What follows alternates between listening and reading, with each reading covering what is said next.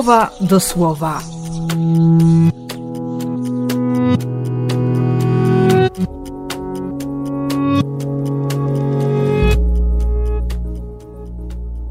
Szósty października, piątek.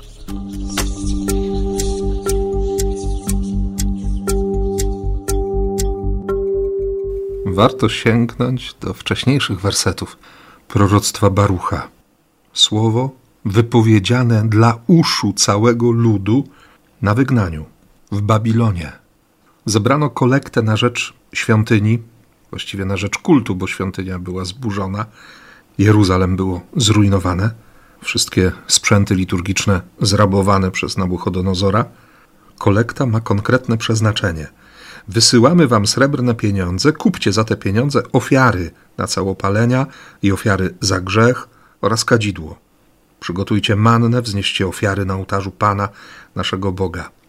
I potem intencja modlitwy o zachowanie przy życiu Nabuchodonozora, króla Babilonu, i o zachowanie przy życiu Baltazara, jego syna. Pan da nam siłę i blask naszym oczom, i żyć będziemy pod opieką Nabuchodonozora, króla Babilonu, pod opieką Baltazara, jego syna, służyć im będziemy po najdłuższe dni i znajdziemy u nich łaskę. Pomódlcie się za nas do Pana naszego Boga, bo zgrzeszyliśmy przeciw Panu naszemu Bogu. Głośno przeczytajcie tę księgę, którą wam wysyłamy w świątecznym dniu i w dniach stosownych w domu Pana, abyście i wy złożyli wyznanie. Chodzi oczywiście o Jom Kippur, nie? o wyznanie grzechów. I później zaczyna się. Powiedzcie po stronie Pana, naszego Boga, sprawiedliwość, a po naszej stronie wstyd na twarzy. Trochę sprowokowany tym słowem, tak, tak sobie myślę od, od rana, czy się potrafię zarumienić, gdy pozwalam sobie na grzech. Czy mam jeszcze ten rumieniec wstydu? I bardzo cieszę się, że to słowo przychodzi właśnie w pierwszy piątek miesiąca, w dzień, w którym wielu będzie prosić o miłosierdzie.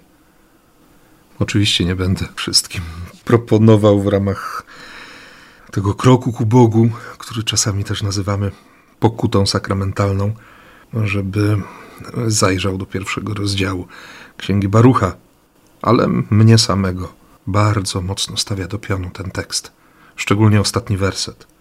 Podążaliśmy, każdy z nas, za zachciankami swojego zepsutego serca.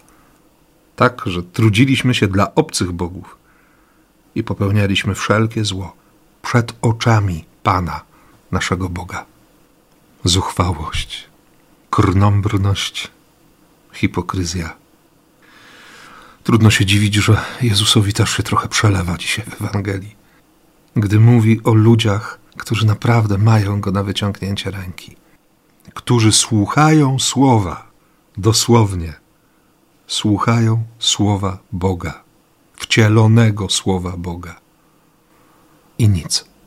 Już nawet jakoś nie zastanawiam się głębiej nad ostatnim wersetem. Kto was słucha, mnie słucha, kto wami gardzi, mną gardzi. Kto mną gardzi, gardzi tym, który mnie posłał. Jest mi wystarczająco wstyd po lekturze tych wcześniejszych zdań. Ale cieszę się, cieszę się tym słowem, bo wiem dobrze, że Bóg znów chce okazać miłosierdzie. To wszystko zostało powiedziane i napisane nie po to, żeby mnie zmiażdżyć, przygnieść, zrujnować, zniszczyć, ale żeby się łaska wylała, jak może, i żeby się życie objawiło. I tego Ci życzę i na to Cię błogosławię w imię Ojca i Syna i Ducha Świętego. Amen.